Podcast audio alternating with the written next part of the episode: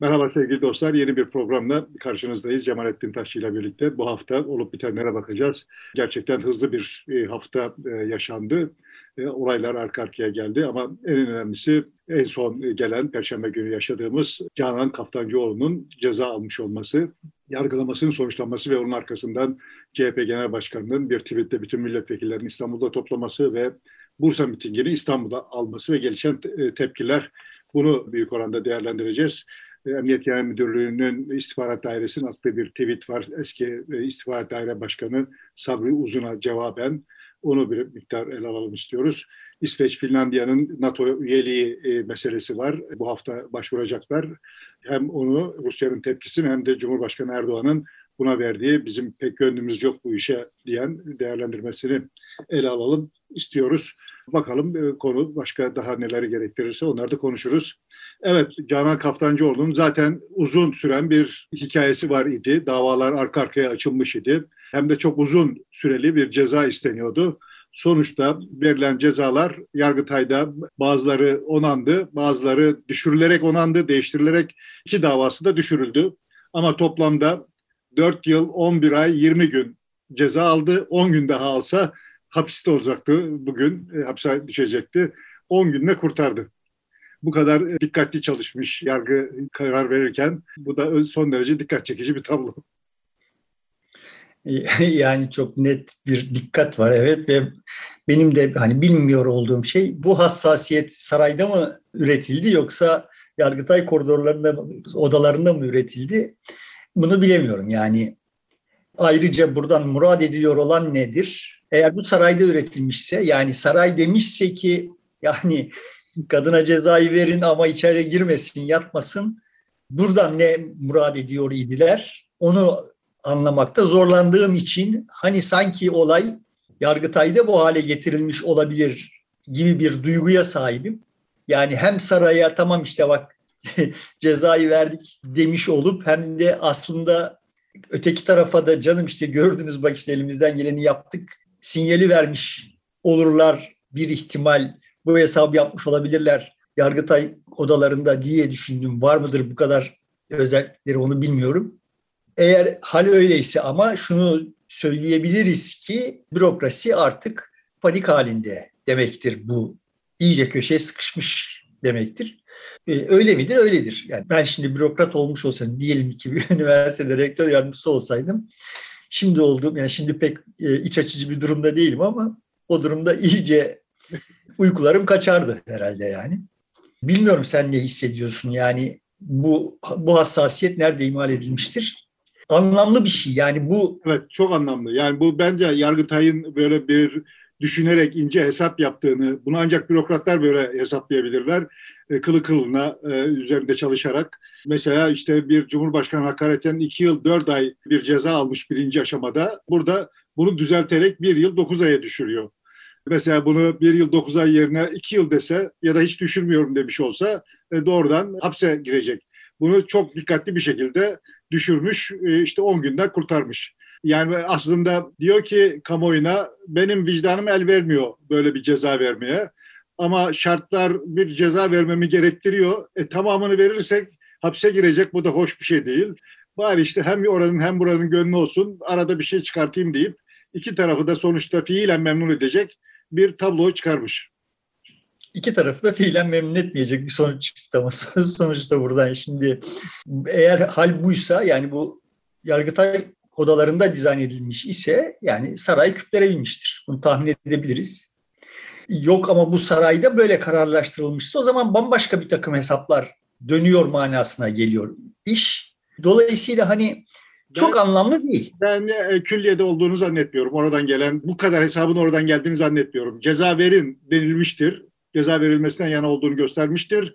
Ama bu kadar ince ayara oranın müdahale ettiğini zannetmiyorum. E, ya ben de işte hani sonuçta eğer bu cezayı istemiş iseler yani bir ceza istemiş iseler onun böyle hapse dönüşmeyecek olmasını istemelerinin bir gerekçesi yok. Evet. Bulamıyorum yani. Vardır. Ben belki vardır da ben bilemiyorum. Dolayısıyla bu iş evet Yargıtay'da kotarılmış gibi görünüyor. Öyle bakınca e, birçok başka şey bilgi veriyor bize yani dediğim gibi işte bürokrasinin hali hakkında vesaire filan falan.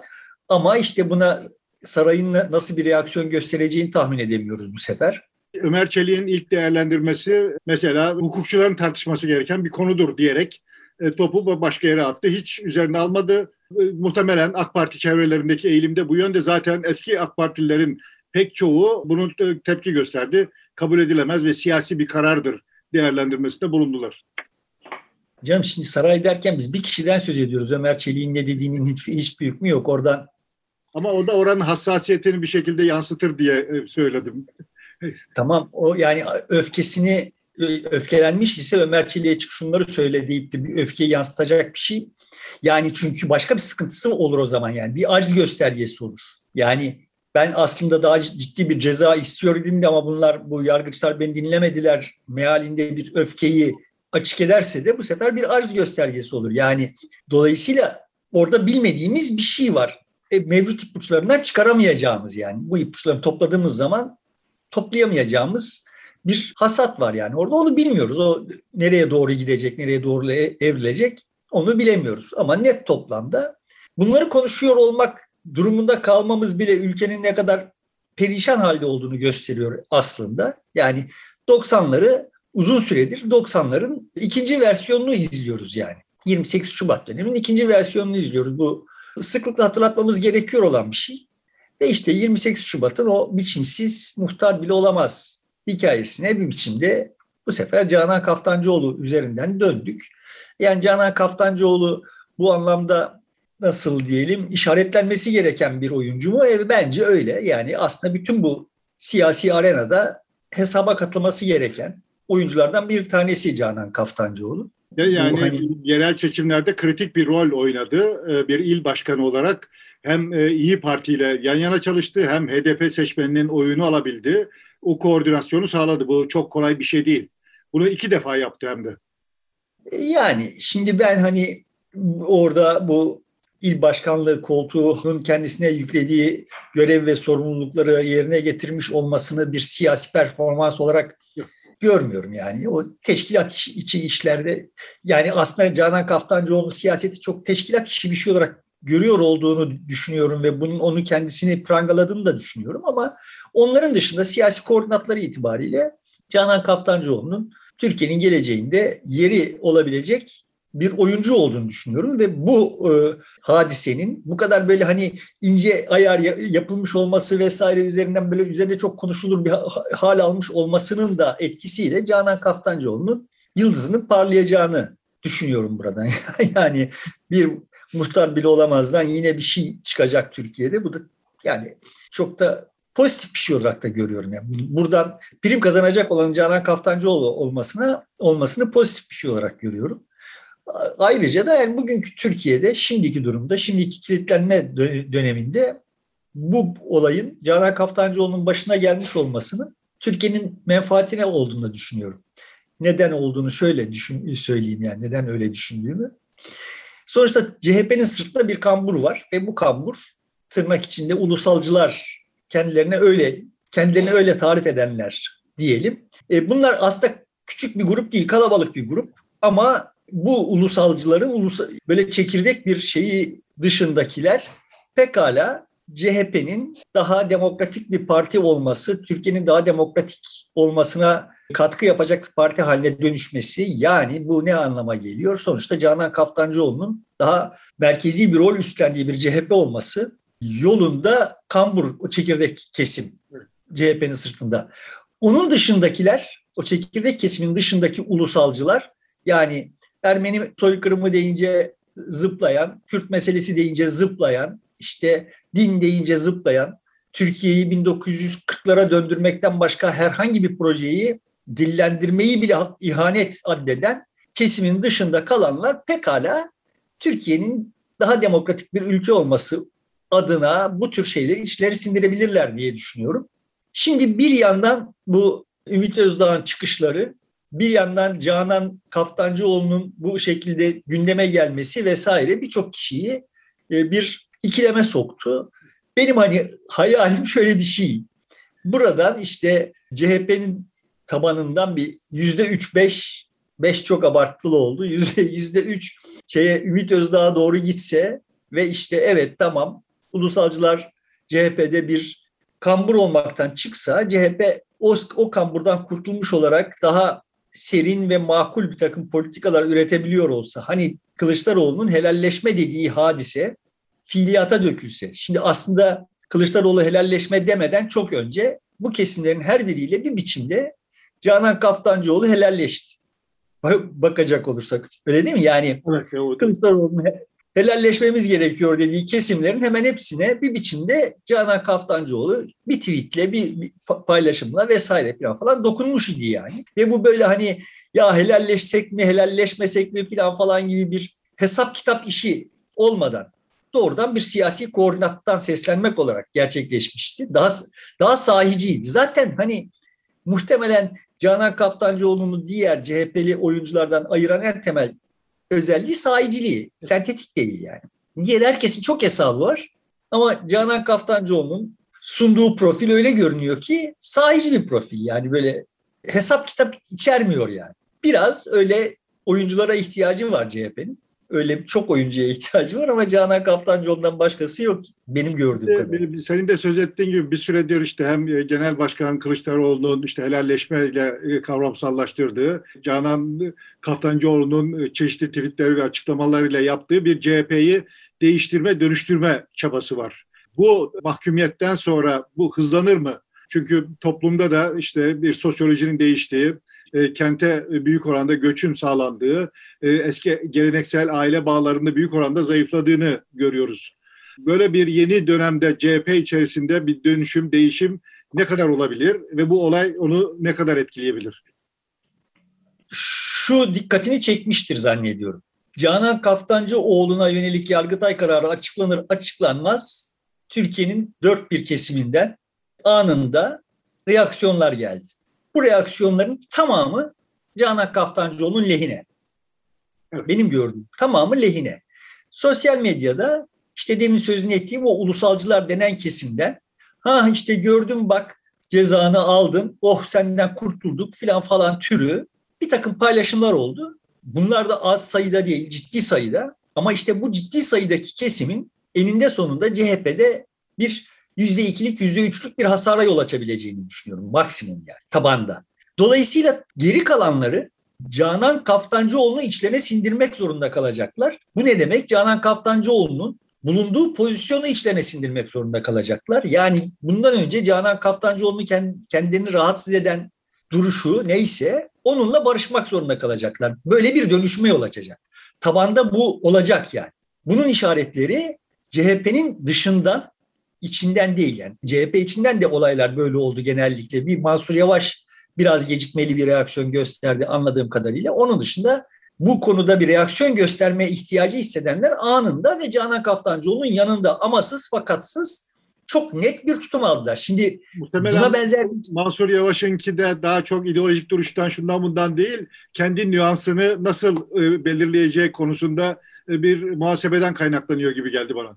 Yani işte o kendince demiş ki meclis toplantısı vardı falan filan yani bilemem. Sonuçta burada ama çok e, önemli bir şey bu. Yani sonuçta Sedef Kabaşı'ndan bilmem kimi Selahattin Demirtaş'ına kadar çok farklı yelpazedeki birçok insan birçok hükmü giydiğinde, başına bir şey geldiğinde bunlara reaksiyonlar gösterildi aman ama hiçbir zaman bu kadar geniş bir yelpazeden sanatçısından bilim insanına işte e, Karamollaoğlu'ndan Altılı masadaki diğerler, diğerlerin tamamı, altılı masadaki liderlerin tamamı tepki gösterdi. Bu kadar geniş bir biçimde bir konsensus halinde bir e, e, bir şey aynı telden bir şey söylenmedi. Her seferinde bir ama fakat falan falan bir yerlere eklenmişti yani. Bu Gezi davasıyla başladı. Orada da böyle geniş bir mutabakat vardı. Bu onun üzerine geldi. Evet kişisel olmasına rağmen e, ve e, dediğin gibi hem parti içerisinden hem dışarıdan tepki olmasına rağmen çok geniş bir mutabakat sağlandı burada da. Şimdi benim tanıdığım çok CHP vekili var. CHP'nin içinde çok etkili yerlerde birçok kişi var. Canan Kaftancıoğlu'ndan nefret ediyorlar. Canan Kaftancıoğlu'nun durduğu yerden nefret ediyorlar. Ama yani hepsi ya Canan Kaftancıoğlu'na 10 gün daha verseydiniz de şundan bir kurtulsaydık diye içinden geçirmiştir. Ama siyaset erbabı, siyaset esnafı, esnafı oldukları için yani bütün bu olup biteni değerlendirip ya bir dakika biz hani bu kadına yönelik husumetimizi alenen dile getirmeyelim diye kendilerini frenlemek zorunda kalmışlardır. Onlardan da bir mesaj gelmemiştir zaten. Birçok milletvekilinden de mesaj gelmemiştir. Ama iki şeyi ayırmak için bu hikayeyi anlattım. Yani tabanda ve çatıda birbirinden farklı etkilere yol açtı Canan Kaftancıoğlu. Bunu değerlendirebilirsek Kılıçdaroğlu ve Canan Kaftancıoğlu bunu işe yarar hale getirmek isterlerse CHP'yi dönüştürme gibi bir niyetleri var ise o anlamda çok kullanışlı şu hadise. Şimdi e, tabanda e, karşılığı var yani. Buna belki denk düşecek olan Selahattin Demirtaş'ın T24'te yazdığı yazı var. İşte ortak cumhuriyetimiz, demokrasimiz filan diyen ve silahtan uzak duran, birlikte çözüm arayan bir yaklaşımı ortaya koyuyordu. Arkasından da eşi üzerinden sanatçılara ve gazetecilere bir mesaj gönderdi. Şimdi dönüşüm için harekete geçmenin zamanı sorumluluk bizdedir diyen. Şimdi belli ki Selahattin Demirtaş'ta Kandil'den yüzünü dönmüş olan gençleri, Kürt gençlerini kendi etrafında toplayabilmiş gibi gözüküyor. Oradaki mobilizasyon ile CHP'deki bu değişim arzusu, Canan Kaftancıoğlu üzerinde beliren bu hadise bir sosyolojik olarak ve siyaset olarak buluşma e, imkanına sahip midir? Aynı zeminde buluşabilir mi acaba? Şimdi Selahattin Demirtaş'a birisi açık mektup yazmış. Selahattin Demirtaş'ın açık mektuplarına karşılık e, serbestiyette Dersimli İzmir'de yetişmiş, e, şimdi Frankfurt'ta yaşayan bir birisi yani ve çok net bir biçimde diyor ki yani bu Öcalan kültünden uzak durmayı öğrenebilecek misiniz? Yani bak bu senin tarihi görevin benim gördüğüm kadarıyla. Hani haddimi de aşmak istemiyorum ama sonuçta şu anda en az Öcalan kadar popülersin ve en az onun kadar seviliyorsun. Bu pozisyonunu kullanarak bu Kürt ahalisini Öcalan'ın tırnak içinde despotik bir Kürdistan tasavvurundan ana hatlar itibariyle verdiğim misal şöyle bir şey. Ya ben şimdi hani çok da özetlemeye de kalkmayayım da eğer böyle bir Kürdistan kurulacak olsa ben orada yaşamak istemem. Yani Öcalan'ın böyle dediğinin ayet kabul edildiği bir Kürdistan kurulacak olsa ben orada yaşamayı istemem. Daha demokratik bir Türkiye ve işte dünya için şimdi bu Öcalan kültünü ne baş kaldırmaya hazır mısın? Bu da senin görevin, tarihi görevin yani bulunduğun pozisyon itibariyle bu, bunu yapacak olan sensin mealinde bir şey söylemiş. Yani seni teyiden söylüyorum. Sonuçta aşağıda, tabanda, toplumda bambaşka hayaller, bambaşka hikayeler var. Ama yukarıda birileri bir kilitlenme halinde işte birbirleriyle oynamayı alışkanlık haline getirdikleri için bambaşka şeyler konuşuluyor yani. Biz bambaşka bir hikayenin peşinde koşuyoruz. Halbuki yani evet yani sonuçta toplum çok ufalanmış, yağmalanmış vesaire falan filan ama yani işte bir şeyler de mayalanıyor toplumda. Bunu bu mayalanmayı hissedebilecek bir oyuncu yani diyelim ki Canan Kaftancıoğlu'nun dönüştürebildiği bir CHP pekala HDP'yi tarihe gömebilir eğer kastım buysa.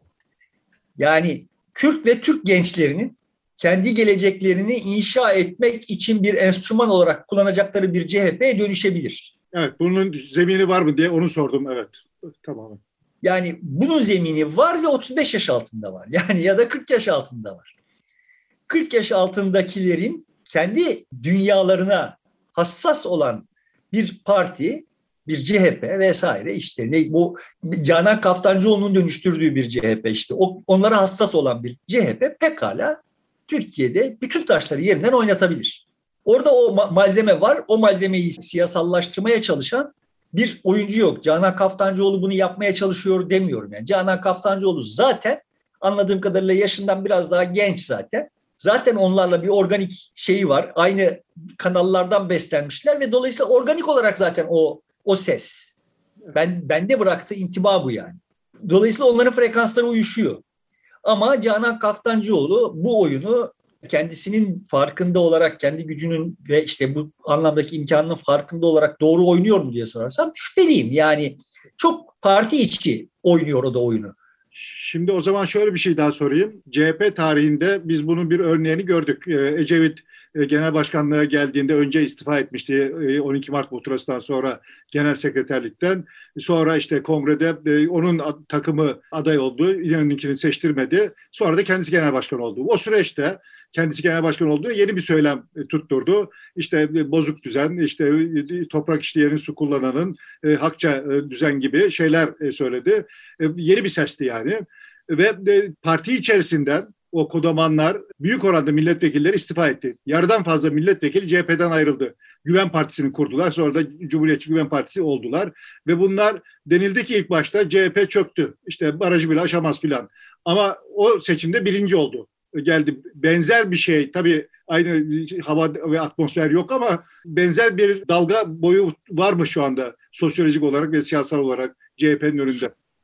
Sosyolojik olarak var. Siyasal olarak bu gerçekleştirilebilir değil. Yani o dönemin şartlarında sonuçta şunlar CHP'den ayrıldılar. Yerlerine şunlar geldiler. Bülent Ecevit o partide genel başkan gücüyle işte falancayı filanca yere yerleştirmek falan falan gibi güce sahip değildi. Bugün tablo öyle değil. Bugün net toplamda e, nasıl AKP milletvekillerinin tamamı sarayda seçiliyorsa CHP milletvekillerinin çok büyük bir bölümü de CHP genel merkezde seçiliyor. Dolayısıyla bu şartlar altında bu siyasi partileri dönüştürmek, toplumun taleplerine uygun bir biçimde dönüştürmek kolay bir iş değil. Toplum orada CHP'yi kendisi yeniden yaptı ve yeniden yaptığı CHP'yi de iktidara getirdi.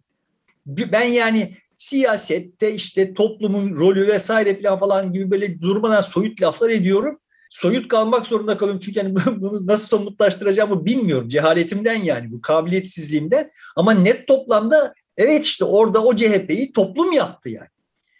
Yani yine işte böyle delegeler şunlar bunlar delege oyunları ilçe merkezlerinde bir takım münakaşalar falan falan oyun, ayak oyunları falan olmadı mı oldu. Ama yani işte onlar zaten siyaset onlardır yani. Oradan oradan galip çıkanlar CHP. Ya orada galip çıkabilmek için kendi ilçelerinde bir ağırlıkları olması gerekiyordu. O o dinamik içinde bir CHP ortaya çıktı ve o CHP birinci parti oldu seçim kazandı. Yani şimdi bunun imkanları yok.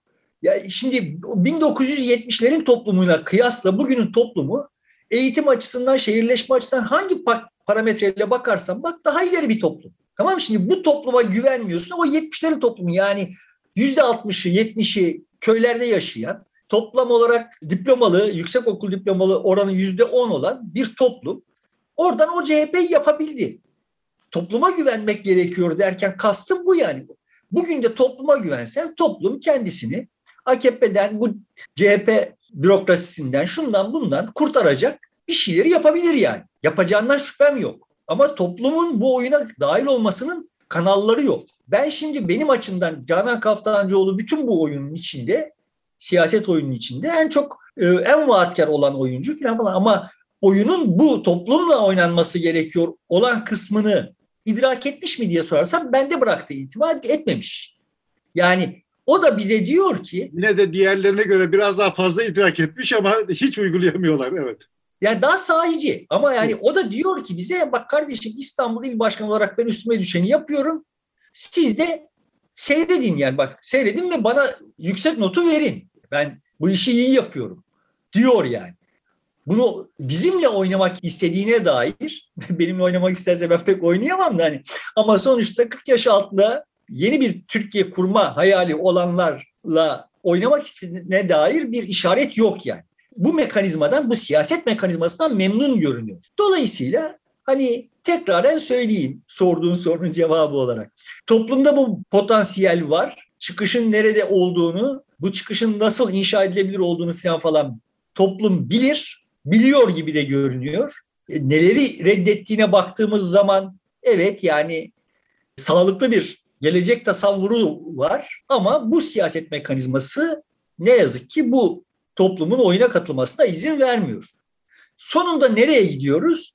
Yani toplumla birlikte bir yere gelmiş olan AKP de siyasi rakiplerini yargı yoluyla tasfiye edecek kadar çaresiz. Yani şimdi Tayyip Erdoğan'sın, ne istediğinse almışsın. İşte oraya bir tane tek adam sistemi de kurmuşsun. Bunu talep etmişsin, almışsın ve Canan Kaftancıoğlu'ndan korkuyorsun. Ekrem İmamoğlu'ndan korkuyorsun. Yani bunları yargı yoluyla, polis marifetiyle filan falan sindirmek zorunda kalıyorsun.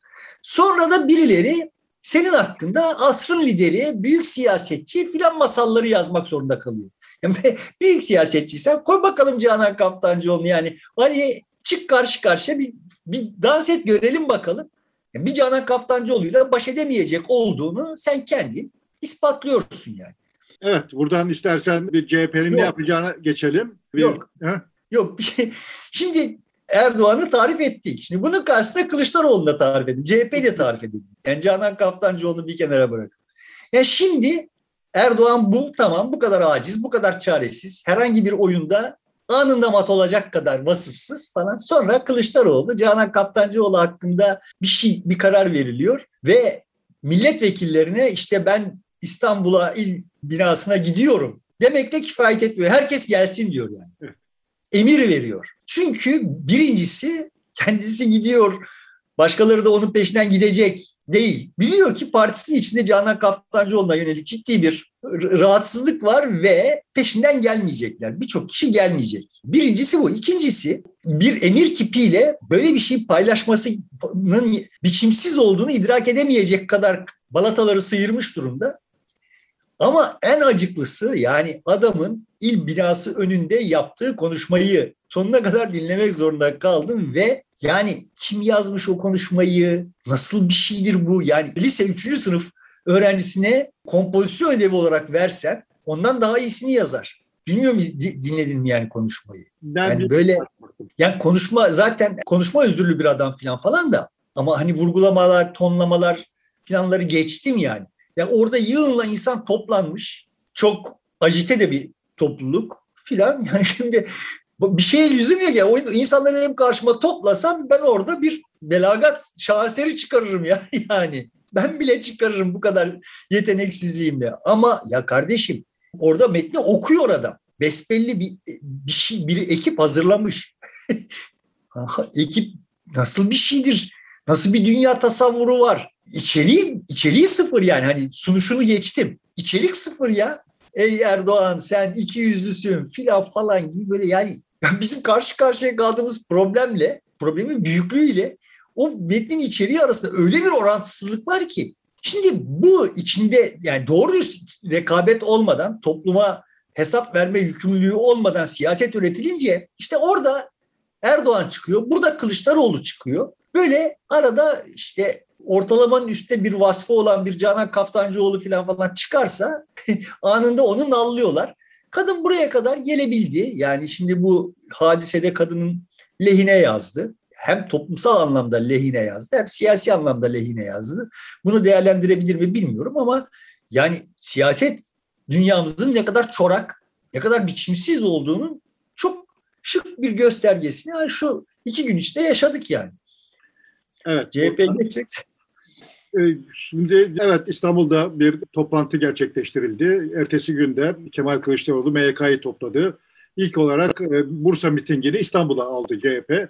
Yani önümüzdeki dönem bir kitle gösterisi yapmak istiyor anlaşılan. Böyle bir mesaj veriyor. Bir de aynı gün işte Cuma günü Sadat'a bir adeta baskın düzenledi diyelim Kemal Kılıçdaroğlu. Orada da işte seçim güvenliğinden söz etti. Sadat'ın işte ne kadar tehlikeli bir örgüt olduğunu, seçim güvenliğini yok edebilecek bir yapıya sahip olduğunu da ifade etmiş oldu. Bu olaydan sonra CHP yönetimi nasıl bir yol izleyecek, nasıl bir mücadele biçimi belirleyecek acaba? Ya işte Kılıçdaroğlu'nun e, hangi kıskaçlarda olduğunu tahmin edemiyorum. Ya partinin içinde bir takım birbiriyle rekabet halinde olan kesimler var. E işte kamuoyunda da sonuçta bu altılı masa dan beklentileri birbirinden çok farklı olan hani üzerine mutabık kalınan tek husus Erdoğan'dan bizi kurtarın. Onun dışındaki bütün beklentiler altılı masa ve altılı masadaki bütün aktörler için aslında iğneli fıçı ne tarafa dönseler canları yanıyor yani.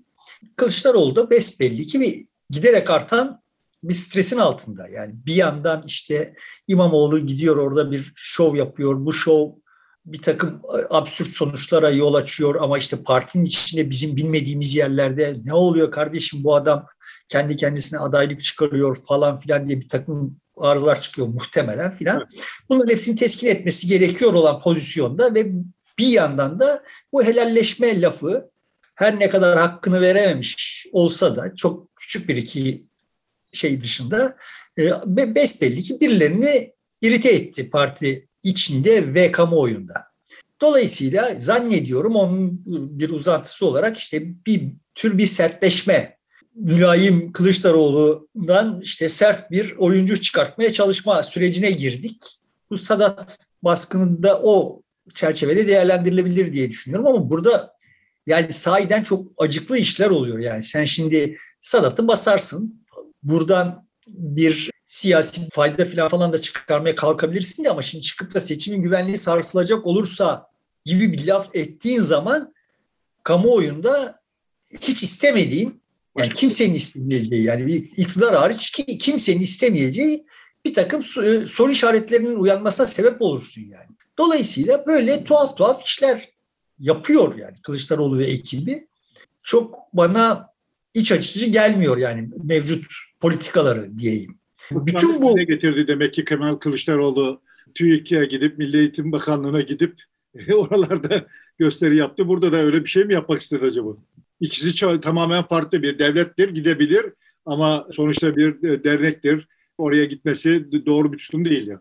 ya gidersin yine ben bilmem hani Sadat'la iktidar arasında bir doğrudan bağlantı vardır. Sana bir takım dedikodular gelmiştir. Gerçi bu siyaset iyiden iyiye zaten Süleyman yüzünden iyice bir dedikodu şey mi? hadisesi haline aldı yani. Durmadan dedikodular ve işte böyle şovlar e, seyredip duruyoruz. Bir yandan bir yandan da zaten siyaseti yargıyla ikame etmeye çalışan bir iktidar var. Absürt absürt işler oluyor. Bu arada mesela Eskişehir'de bir etkinlik yasağı getirildi yani. Babacan anladığım kadarıyla Antep'te miting izni verilmiyor filan böyle inzibat tedbirleriyle, zapta tedbirleriyle işler kontrol altına alınmaya çalışılıyor. İşte Nebati açıklama yapmış. Biz bu konut şeyini açıkladıktan sonra kiraları arttıranları ya da ev fiyatlarını arttıranları tespit ediyor. Yani, yani e, tamam tespit ettin ne olacak yani ben şimdi sen o faizi art, düşürüp ev satışını gerçekleştirdiğin zaman evet yani talep arttı benim de evimin fiyatı arttı. Yani olsaydı evim fiyatı artacaktı yani onu kastediyorum. Sonuçta daha yüksek fiyata satacağım. Sen eğer faizi düşürüp böyle kredi verdiğin zaman ev fiyatlarının artacağını idrak edemiyor isen ya o senin salaklığın yani bunu böyle biz onları tespit ettik işte hesaplarını göreceğiz filan gibi bir şeylerle bir şov yapıyor olan tuhaf bir iktidarımız var. Ve yani dediğim gibi yani şimdi bu iktidarı bu iktidarın başındaki adamı böyle bir siyaset dehası vesaire işte her şeyi de halledebilir bir adam falan falan gibi göstermeye çalışanlar var. Yani muhalifleri arasında da var yani. Hala var. E görüyorsun işte kardeşim adam ne kadar aciz. E, Ecevit o hükümetin başı olarak Süleyman Demirel tarafından etkilendiği dönemde bile bu kadar aciz değildi yani. Ya benim gördüğüm Türkiye'deki en aciz o batakhane, merdiven altı batakhanesi kabinesiydi. Yani 11 tane e, istifa etmiş milletvekiliyle kurulan filan o kabineydi. Yani o dönemdeki Ecevit bile şimdiki Erdoğan kadar aciz değildi yani. Yani bir, lafının bir ağırlığı vardı. Oradan buradan işte böyle polisi, yargıyı vesaireyi falan imdada çağırmak zorunda hissetmiyordu kendisini. Kendisi mertçe oyununu oynuyordu yani. İyi kötü bir oyun oynuyordu yani. Şimdi geldiğimiz tabloda İçişleri Bakanı'ndan Maliye Bakanı'na efendim işte Cumhurbaşkanı'na kadar herkes kendi siyasi olarak yapmaları gereken işleri işte böyle polise, yargıya ihale etmiş durumdalar. Böyle bir acizi hiç görmedik biz. Ve bu şartlar altında işte muhalefette bir şeyler yapmaya çalışıyor. Gördüğümüz acizin bir simetriğini de orada görüyoruz. Benim benim hissiyatım bu yani. Evet. Buradan nereye gider? Muhalefet buradan sonra nasıl bir yol izler? Açıkçası tahmin etmek çok kolay değil. Çünkü dediğim gibi her birisi çok ciddi kapana sıkışmış durumda. Anlık reaksiyonlar göstermek durumunda hissediyorlar kendilerini. Bu anlaşılır bir şey ama o anlık reaksiyonları tahmin etmeni sağlayacak bir omurga, siyaset omurgası yok yani. Evet, şimdi bir mitingi taşıdı İstanbul'a. Ee, muhtemelen bir kalabalıkları toplayıp onun üzerinden bir cevap vermeye çalışacak. Ee, arkasından herhalde bu mitingleri sürdürecek diğer illerde de. Galiba e, miting döneminde başladığına göre bu seçime bir hazırlık olarak algılıyorlar. Bugün işte olayın hemen ertesinde Cumhuriyet Gazetesi'nin de manşeti bu bir seçim adımıdır şeklindeydi Canan Kaftancıoğlu'nun mahkumiyetini. Muhtemelen CHP de herhalde öyle anladı e, ve seçim geliyor gibi yaklaşıp bir vatandaşa bu duyguyla gidiyor gibi geliyor bana. Yani işin iktidar tarafından bakacak olursan iktidarın bir hafta daha oyunu sürdürebilecek takati olmadığı görülüyor. En başta iktisadi olarak görünüyor. Yani hala böyle absürt absürt ve yani hakikaten herkes aptal yerine koyar. açıklamalar yapılıp duruluyor, yani. Enflasyon oynanmış haliyle Türkiye tarihinin rekorlarına ulaşmış durumda. Hala böyle pembe pembe tablolar yazılıyor işte şu tarihte şöyle düşecek falan filan düşmüyor, düşmüyor ve düşmeyecek yani. Çünkü evet sonuçta hem e, emtia fiyatları düşmüyor hem tarım ve turizm beklendiği gibi gitmiyor. Biz daha üstelik de daha kötüsünü de görmedik yani. yani bu önümüzdeki dönemde tüketeceğimiz tarım ürünleri için şimdi gübreleme vesaire falan falan yapılamıyor. Süt hayvanları kesiliyor. Yani böyle sayısız absürt durumla karşı karşıyayız. Bunların vahametini idrak edebilecek durumda bile olamıyoruz. Çünkü işte muhalefet de bir tuhaf, iktidar iyice bir tuhaf yani. Tam Tekrar bir, söylüyorum ya biz ben bir, 66 yaşındayım. Bu kadar. Tam bir kilitlenme hali yaşandığı görülüyor. Kilitlenme hem, hem de muhalefet açısından. Kilitlenme bile hafif kalır yani bir çöküş hali, resmen bir bitmişlik hali var. Şimdi bu şartlar altında seçime gitmek zorunda kalır mı iktidar? Yani bir tane doğru düz muhalefet olsa bir gün duramaz yani. Yani yarın seçim kararı alınır. Yani geçtim Süleyman Demirel yani. Necmettin Erbakan kıratında bir adam olsa orada yarın Türkiye seçime götürür yani. Ama olur mu seçim dediğin zaman ya bu muhalefete bakınca da yani iktidar 3 ay daha idare edebilir mi? Edebilir gibi de görünüyor. Evet. Fakat yani sağlıklı olanı ne soruyor ise evet, Türkiye'nin bir an önce seçime gitmesi gerekiyor. Bir an önce yani. Yani herkes eteğindeki taşı döksün ve Türkiye bir önüne bakacak bir hayali kurabilsin yani. Yoksa yani şimdi sahiden e, Temmuz'da yeniden zam yapılacak mı yapılmayacak mı tartışmaları yapılıyor. Ya yılın başında verilen zamlar Şubat ayının sonunda bitti. E, olağanüstü bir yoksullaşma var ve durmadan bir yerlerden devşirilmiş paraları harcayarak doları bastıra bastıra geldikleri nokta işte bilmem ne kadar geçen gün birisi söylemiş atom bombası patlasa Türk lirasına bir şey olmuyor yani bilmem ne kadar zaman lirayı işte orada tuttular marifetleri bu yani şimdi lirayı orada tuttun tamam peki yani sonuçta bunun maliyeti ne bu bu maliyeti paylaşabiliyor musun erkekçe çıkıp da bak ben şu kadar şuradan bulduğum dövizi şu kapıdan satarak doları burada tutuyorum deyip övünebiliyor musun? Övünemiyorsun yani. Bütün verileri de saklamak zorundasın. Evet, istersen Kamuoyu... evet, seçime doğru bir gidiş havası olduğunu sen de görüyorsun. Kaçınılmaz diyorsun zaten bir an önce gitmesi gerekir diyorsun. İstersen bu Canan Kaftancıoğlu bölümünü kapatalım ama orada son bir nokta var. Sabri Uzun eski istihbarat daire başkanı bir tweet atmıştı. İşte Halide Edip'i de kıyaslayarak e, işte o dönemde e, o bile ceza almadı. Şimdi sen ceza alıyorsun. Senin nezdinde bütün kadınları kutluyorum demişti Canan Kaftancıoğlu'na hitap ederek. Buna Türk Polis Teşkilatı Emniyet e, resmi hesabından bir tweetle cevap verildi. İstihbarat Daire Başkanlığı yapmış birisinin böyle bir ahlaksızlığı kabul edilemez şeklinde bir tweet bu. Bunu nasıl değerlendiriyorsun? Ben çok kötü gördüm. Önce Sabri Uzun'u tanımam etmem, istihbarat daire başkanlığı yapmış herhangi birisine kategorik olarak sempati beslemem mümkün değil. Ama attığı tweet nedeniyle şey, kendisini tebrik ederim yani. Ben de ben, ee, en ben tanıyorum kendisini hem görevdeyken hem de görevden sonra birkaç defa e, röportaj yaptım kendisiyle bir araya geldim ya. Peki. Attığı tweet bu, bu hengamede atılmış tweetler içinde her açıdan en dolu tweet idi yani. En güzel tweet idi. Kendisini tebrik ederim. Tanıyorsan madem iletebiliyorsan tebriklerimi ilet. Emniyet Genel Müdürlüğü'nün yaptığı iş tam bir rezillik. Ama zaten biz Süleyman sayesinde Türkiye Cumhuriyeti tarihinde hiç şimdiye kadar görmediğimiz türden rezilliklere alışkanlık kesbettiğimiz için yani bu, bu, bu da o hengamede kaybolup gidecek. Buna, bu, bu tarif edilebilir bir şey değil ya. Yani sen bir kamu kuruluşusun. Yani neresinden, neresinden tutacak ya buna ahlaksızlıksa ahlaksızlık hala sizsiniz kardeşim ya. Ya bu nasıl bir ahlaksızlıktır ya? Hangi ahlaka bakarsan bak yani ahlak relatif bir şeydir. Her toplumun kendine has ahlakı olur falan ama nerenin hangi ahlakına bakarsan bak ya bu kadar ne, ne diyeyim yani Boş ver bu mevzuyu kapatalım. resmi hesabı kullanan kişinin eski bir gazeteci olduğunu ama şu anda polis e, de resmen çalışmakta olduğunu söyleniyor. A Haber'de çalışmış parlamento muhabir olarak daha önce. Dolayısıyla e, bir kere layık, liyaket olmayan kişilerin bu işlere geldiği anlaşılıyor. Bir kere kendisinden daha önce o görevleri yapmış olan bir kişi hakkında böyle bir laf edilmez. İki zaten kişi sivil.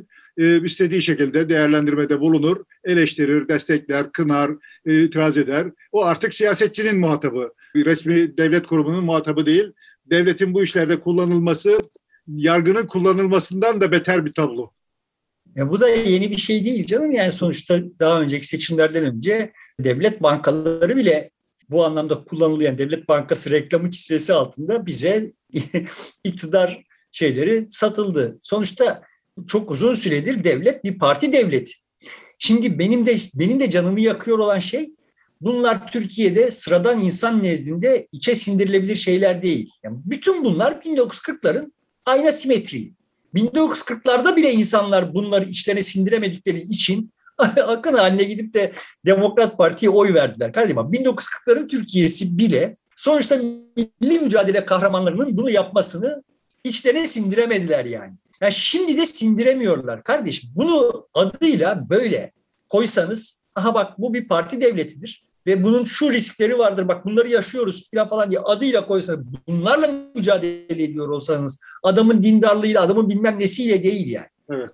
Sonuçta bu adamın bu kadar aciz bir adam olup siyasi rakiplerini alt etmek için işte böyle Emniyet Genel Müdürlüğü de dahil her bir devlet kurumunu kendi siyasetini e, tahkim etmek için kullanmak zorunda kalacak kadar aciz olduğunu filan anlatsanız ama şimdi bunu böyle anlatamıyorlar. Neden? Çünkü o zaman ni- niye yenildiklerini açıklayamıyorlar yani. Böyle bir aciz adama niye yenildiklerini açıklayamıyorlar. Dolayısıyla bunu anlatamıyorlar. Dolayısıyla böyle bir absürt şeyin içinde biz çalkalanıp duruyoruz. Yani benim gördüğüm tablo bu. Ya ben şimdi hala ya bak ama bu adam bir adam dediğimde karşıma aynı argümanlarla çıkıyorlar. Şu kadar seçim kazanır. Tabii bu, bu kadar seçim kazanan adamı siz adam ediyorsunuz. Evet, buradan aynı yere hem, geliyor. hem biraz dış politika, oradan da biraz da iç politikayı da geçmiş de olacağız. Bu Ukrayna'nın işgalinden sonra, Rusya'nın işgalinden sonra Finlandiya ve İsveç NATO'ya girme konusunda adım atmışlardı. Nihayetinde karar vereceklerini ve başvuracaklarını ilan ettiler. Rusya buna tepki gösterdi. Bir tehdit olarak algıladı. Neredeyse bir savaş gerekçesi sayıyor. Ukrayna işgali Batılılar savaş gerekçesi saymadı ama onlar mücadeleyi tercih ettiler. Burada e, muhtemelen NATO'da cevap verdi. Biz de en kısa zamanda buna evet diyeceğiz. Yani başvurularını hızlandıracağız şeklinde. Ama Cumhurbaşkanı Erdoğan Cuma günü, e, Cuma çıkışı e, yaptığı değerlendirmede dedi ki biz buna olumlu bakmıyoruz NATO'ya üye olmalarına. E, İsveç'in ve Finlandiya'nın gerekçe olarak da orada e, PKK unsurlarının desteklenmesi şeklinde bir değerlendirmede bulundu. Bunu nasıl değerlendiriyoruz? Öncelikle dünya dengesi açısından Rusya ve Batı arasındaki ilişkiler açısından yeni bir gerginliğe ve bir savaş riskine yol açabilir mi? Gerginliği açtığı açık da e, savaşa kadar iş gider mi? Yani görünen o ki hem yoruldum olduğumuz için dilimizi ısırarak konuşmamız gerekiyor ama ana hatlar itibariyle görünen o ki Rusya'nın şu tarihte şunu yapacak, bu tarihte bunu yapacak türü uyandırdığı beklentilerin hiçbirisi gerçekleşmedi. Bu zafer günündeki bekle, beklenti de gerçekleşmedi. Buna yaslanarak Putin'in de aslında kaybediyor olduğunu, kayıpta olduğunu düşünebiliriz. Savaş özelinde konuşacak olursak. Bunun gidişatı yani Putin şu hesabı yapıyor ise öyle bir takım yorumlar var. Yani ben direnebilirim, dayanabilirim ama benim karşımdaki pakt yavaş yavaş yorulur ve işte dağılmaya başlar gibi bir hesap yapıyor ise ben yani bunu çok e, rasyonel bir hesap olduğunu zannetmiyorum. Evet. Ukrayna daha çok tarumar olur. Ukrayna'ya daha çok silah gönderilir. Çünkü dünyada şu anda Putin'in karşısındaki paktın durumu da o kadar rahat değil. Yani idrak etmemiz gerekiyor olan temel şey sadece çalkalanıyor olan Türkiye değil yani. Dünya topyekün çalkalanıyor yani. Fransa'da Macron seçim kazanıyor ama işte nasıl kazandığını görüyoruz ve işte rahat yüzü görmüyor. Almanya'da işte nispi olarak en rahat olan yerdeki yeni iktidar manevra alanı yok. Amerika zaten işte böyle göstermelik faiz artışlarıyla 40 yıldır görmediği enflasyonu yenmeye çalışıyor filan falan. Son 20 yılda piyasaya sürdüğü trilyonlarca doları milyar milyar toplamaya çalışıyor filan böyle absürt bir tablo var ortada. Ve bu şartlar altında hani kimsenin ya tamam kardeşim şurada da şundan vazgeçelim filan deme lüksü yok. Orada o yapıştırıcı olarak bir Putin karşıtlığı e, icat edildi ve bu yapıştırıcıya herkesin çok ihtiyacı var. Yani Almanya'nın Almanya'daki bir şeyler açıklamak için, Amerika'nın Biden'ın Amerika'da bir şeyler açıklamak için falan falan böyle bir şeye ihtiyacı varken Putin'in istediği şey olmaz gibi geliyor bana. Putin de ayrıca o kadar derinliği yoktur. Tahmin ettiği kadar derinliği yoktur diye tahmin ediyorum. Dolayısıyla o savaş benim şahsi kanaatim böyle hani kötümser tahminlerin düşün şey yaptığı kadar uzun sürmez. Bir nükleer risk var mıdır? Yani eğer Putin'i frenleyecek bir şey yok ise ya da şöyle bir şey, çok küçük ölçekli bir nükleer teşebbüse kalkışılır ve bu Putin karşıtlarının, Kremlin'deki Putin karşıtlarının Putin'i derdest etmesi için bir bahane haline getirilebilir bir ihtimal filan. Bu, bu tür şeyler olabilir. Onları bilmiyorum. Yani Kremlin'in iç dinamiklerini tahmin etme şansımız olmadığı için. Ama Finlandiya'nın, İsveç'in NATO'ya üye olması evet yani Putin'in bir çılgınlık yapmasının bahanesi olabilir. Bu, bu hale getirilebilir. Putin olayı bu hale getirebilir yani. Dediğim gibi bunu ihtimal olarak var ama oradaki iç dinamikleri bilmediğimiz için Putin'in artı eksi hesaplarının ne olduğunu bilmediğimiz için bu konuda da akıl yürütmek çok kolay değil. Zaten böyle tek adam rejimlerinin en ciddi riski burada yani. Evet. Bir adamın psikolojisine bağlı olmasında yani. Yani işte sen şimdi iktidarsın, zaten başında bin tane bela var. Sen niye gidip Canan Kaftancıoğlu ile uğraşırsın? Ya işte ama adamın, adamın bir karın ağrısı var ve işte bir yığın şey o adamın karın ağrısını dindirmek için seferber ediliyor. Şimdi eğer böyle tek adam rejimi olmasaydı Erdoğan'a birileri diyecekti ki ya bak reis tamam da şimdi bak başımızda şunlar varken bu bizim başımızı şöyle derde sokar bu kadın da kahraman yapmış oluruz. bu kadın Kılıçdaroğlu'ndan daha tehlikeli bir rakip filan falan der ve adam 30 kişiden bunu duyunca ha, fikir değiştirir. Yani ama bu imkanlar ortadan kalktığı zaman bir toplumun başını derde sokabilecek işler yapılabiliyor. Dolayısıyla Putin de bunu yapabilecek güce zaten sahipti ve Rusların da başını fena halde derde soktu bugüne kadar. Bundan sonra da sokabilir. Dünyanın da başını derde sokabilir. Türkiye'nin meselesinde yani ben ben şu hissi hisse kapıldım. Yani Rusya'nın herhangi bir saldırganlık emaresi, artan saldırganlık emaresinin Türkiye'ye faturası da çok ağır olacak. Yani Türkiye'ye faturasının ağır olması dert değil de Erdoğan'a faturası da ağır olacak yani. Dolayısıyla Erdoğan buradan Rusya'ya bak hani senin sigortan biziz. Finlandiya'nın ve İsveç'in NATO'ya üye olabilmesi için bütün NATO üyelerinin onayı gerekiyor. Biz de NATO üyesi olarak burada buna taş koyarız. Senin sigortan biziz hani benim kıymetimi bil gibi bir mesaj ilettiğini düşünüyorum. Şu andaki asıl tehdit olarak Amerika'yı değil ya da NATO'yu değil, Amerika'nın ve NATO'nun tutumunu değil, Rusya'nın tutumunu tehdit olarak okuyor olduğunu zannediyorum Erdoğan'ın.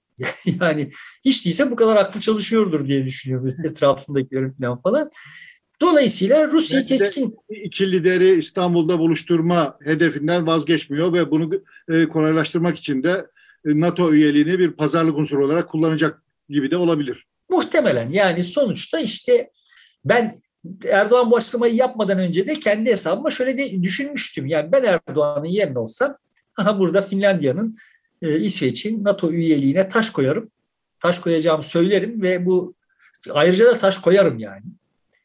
Bu NATO'nun da işine gelecek bir şey. Ya sadece Putin'in işine gelecek bir şey değil yani. NATO şimdi burada Putin'i karşısında geri adım atamaz. NATO'nun diğer üyeleri burada geri adım atamaz yani.